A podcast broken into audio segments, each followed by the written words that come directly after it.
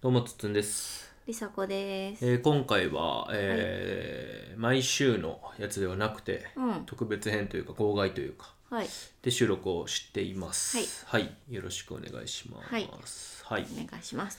えっ、とまあなんでかっていうとですね、うんえっ、とあの僕らのこのポッドキャストの中でまあここ幸せっ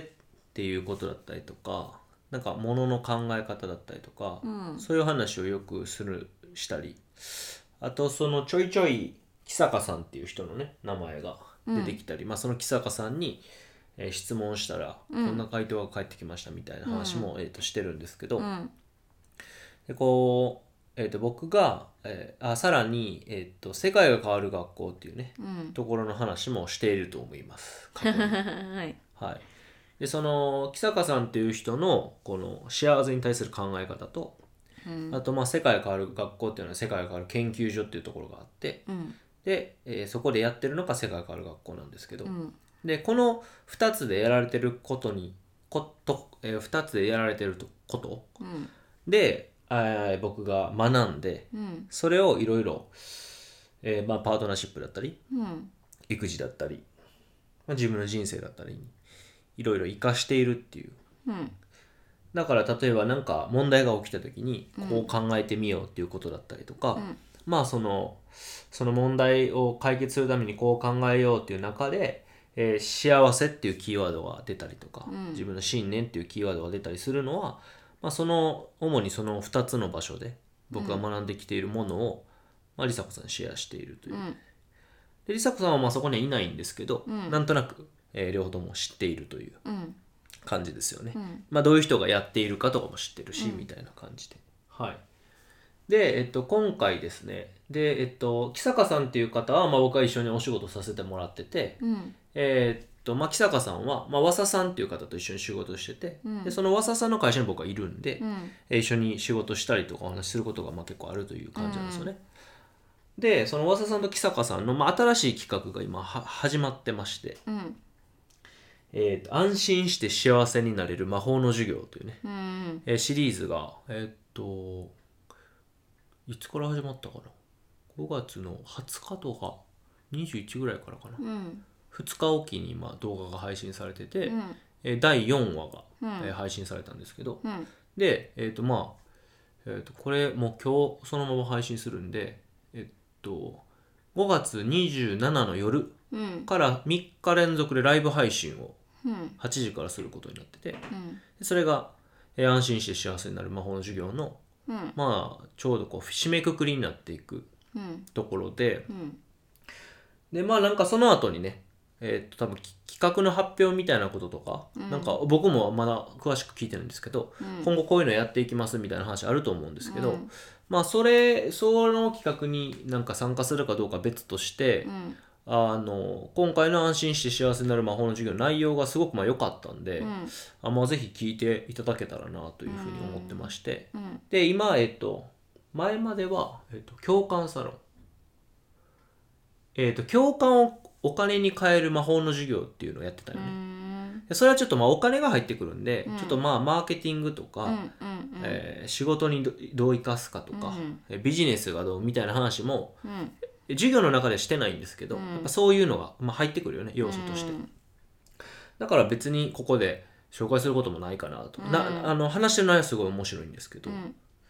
ただそのえで、えっと、今名前を変えて共感サロンっていう名前にしてるんですねうん、でその共感サロンっていうのの中に魔法の授業シリーズとして安心して、えー幸せになれる魔法の授業やってるんで、えっと Facebook でやってますで Facebook でえー共感サロンと検索してもらえると、まあ、無料で誰でも入れるんで、うん、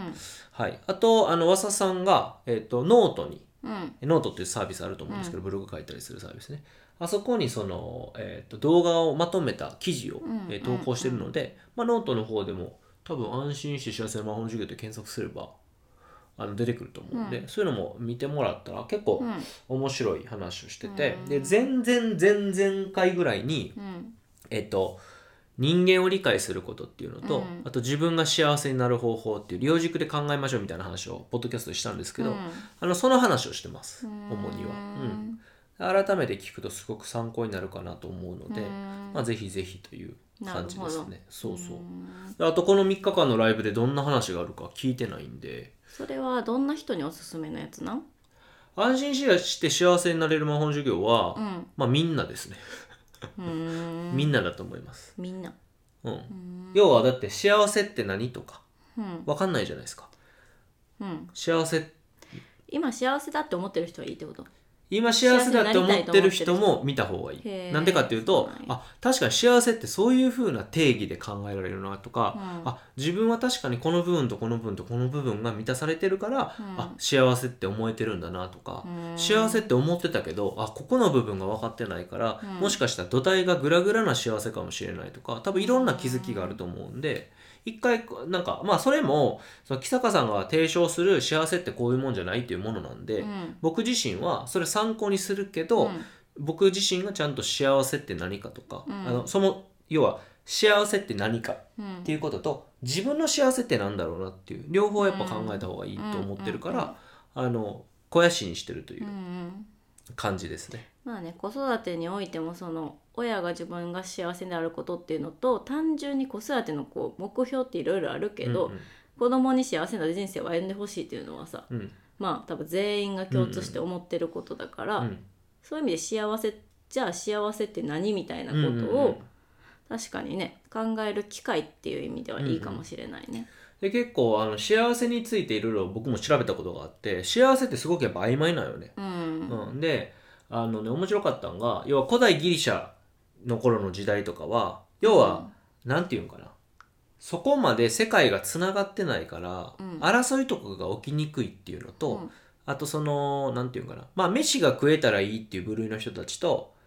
えーもう、まあ、奴隷とかを使って、うんもう何も自分はしなくていいっていう状態の人うんたちがいるわけやんか。でそういう人たちが幸せについて研究している時代があるのよ。うんでその後に世界がどんどんつながっていくやんうん例えば車輪が開発されたりとか、まあ、それはうんその頃もあったと思うけど、うん車輪は物を動かしてとかできるようになるから世界がつながる一つのやり方だよね、うんうんまあいイメージではインターネットとかって言った方が分かりやすいけど、うん道が舗装されて例えばシルクロードっていうのはできて、物が行き交うようになると世界がつながるやん、うでん世界がつながるから争いが起きてたわけやんその時代は、うんだからその世界が少しずつつながっていって、争いが起き始めると、こううん幸せについて考えるっていうことが、をやらなくなるのよみんな哲学者でさえ、うんうんだってもう目の前でしああの幸せじゃない戦争が起こってて、うんうん自分たちの権利をどう獲得するかとか、うん自分たちの国をどう守るかとか領地を守るとか、うん明日はいつ自分たちのこの場所が戦火に見舞われるか分からへんっていう状態だったから、うん一旦ストップするんだよね。うんでその後にまた、えまあ、最近うん多分ここ100年でもないよね多分ここ2 3 0年よね100年前まで戻すとだって戦争してたかうんら、うん、今ももちろん内紛はねあったりしますけど、うだかんら今になるとみんなだからどうやったら幸せになれるかに結構悩むようんうんそんなことを要はバブルの時代とかはうんそんなことも多分あんまり悩まんかったよ右肩上がりやったから、こんだけ世界が閉塞感でつながりすぎちゃった SNS でみんなのなんか状況もわかるうんなんかいいなあれもいいなこれもいいなとか、うんうんいう無料でいろんなものが見れる